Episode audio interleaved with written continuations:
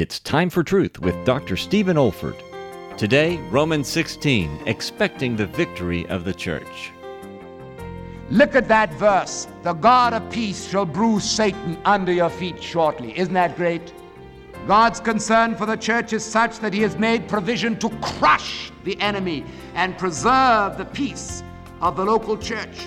And on the basis of that mighty victory two thousand years ago at Golgotha's hill, we can know triumph over the enemy now, because as long as we stand in the power and in the virtue and in the wonder of that victory of Jesus Christ, we throw the weapon out of the enemy's hand, as the Greek has it.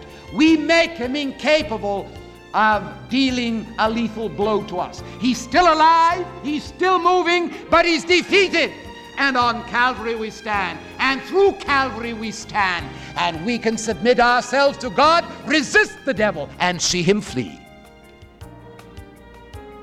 It's possible to know victory over the devil because of Calvary.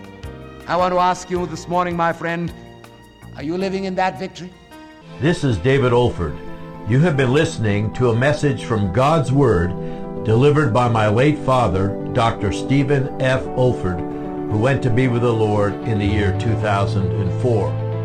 If you wish to learn about our online resources or learning events at the Institute for Biblical Preaching, our web address is olford dot org. That's O L F O R D dot org.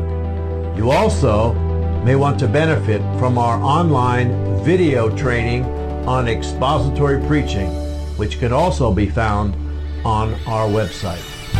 Thank you so much for listening.